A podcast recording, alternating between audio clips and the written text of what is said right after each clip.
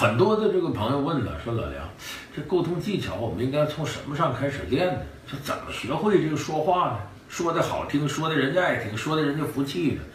其实你要想做到这一点，首先得从揣摩要跟你沟通这个人的心态上做起。哎，就他是一种什么样心态？哎，这个东西呢，咱就可以有的放矢。我今天呢，给大家讲一个绝对能吸引住大家一个故事，然后我把这道理揉到里头，你听听，你能从中得到什么有益的启示？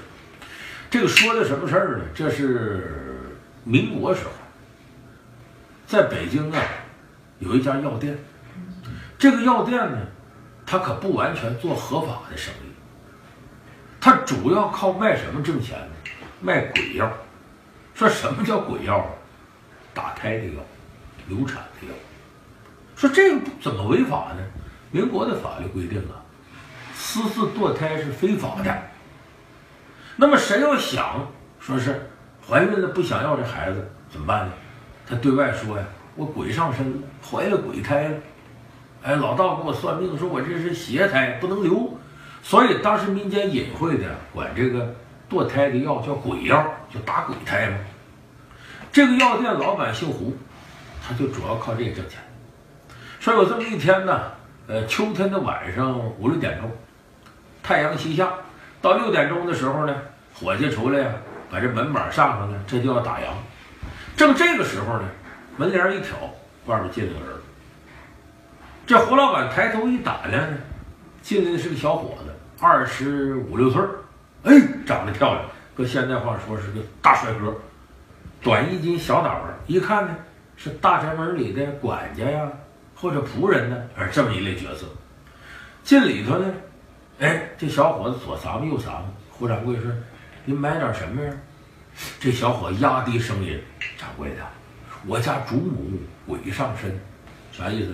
我家主母就我们大宅门里啊，夫人鬼上身，怀了鬼胎了，要买鬼药。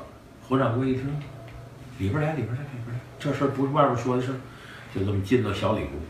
进到里屋之后呢，这胡掌柜的呢，打开了一个对门，从左边这格呢掏出一个盒，红缎子盒，把这红缎子盒打开，里头呢有2粒白药丸。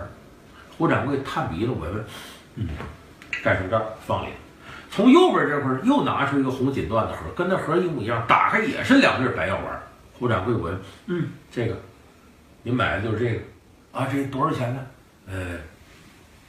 ？4000银子。掏出钱给了。哎，这小伙挺好奇，说胡掌柜的，你这2个盒也一样，药丸也一模一样，那你这个是鬼药，这个是什么呢？胡掌柜眼珠转转，这么跟你说吧，男女之间呢有这个鱼水之欢，怎么着你吃了我这药都怀不上哦，避孕药。哎，那时候还没有这词儿呢，都知道这个这怀不上。这小伙眼珠转转呢，交了4000银子，把这鬼药拿走了。他前脚走了，屋里头胡掌柜媳妇不干，说当家的你糊涂了，咱冒挺大风险的，这都容易吃官司卖这鬼药，你以往都1两2两那么卖，你4000银子就卖了，你傻呀你呀！胡掌柜说：“哎，你老娘们头不长见识短，你才傻呀！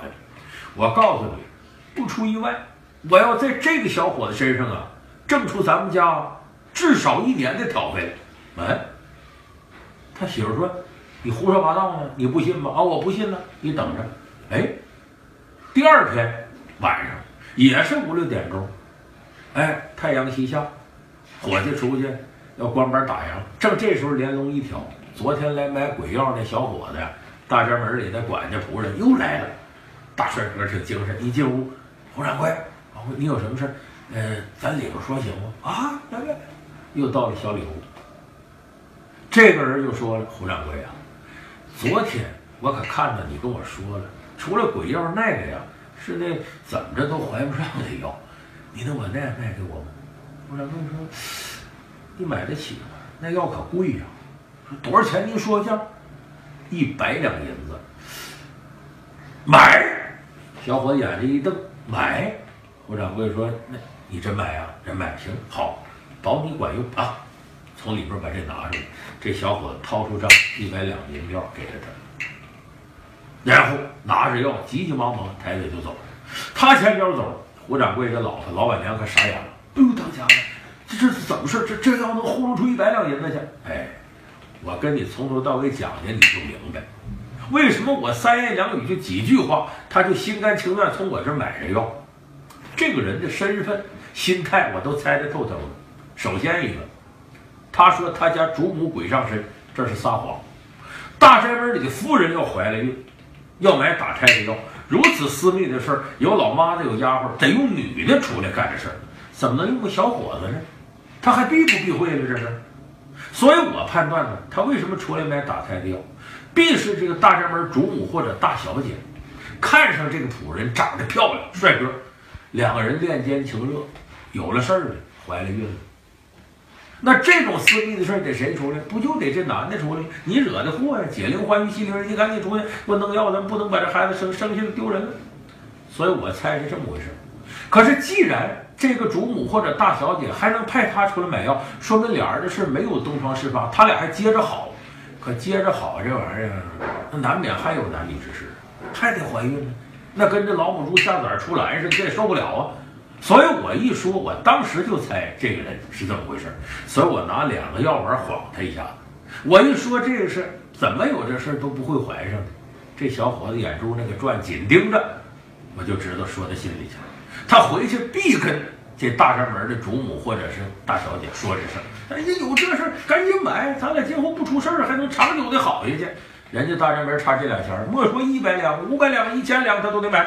所以我说他心里去了，他今天必来买这药了。今天不来，明天也得来。你看看，这胡掌柜这通分析说明啥呀？你要想在说话的技巧上把人拿得住，你首先得琢磨他的心态，他心里想什么。所以，任何讲话有技巧的人，都不是张嘴胡喷。 他必然在心里的逻辑思维非常缜密，非常清晰。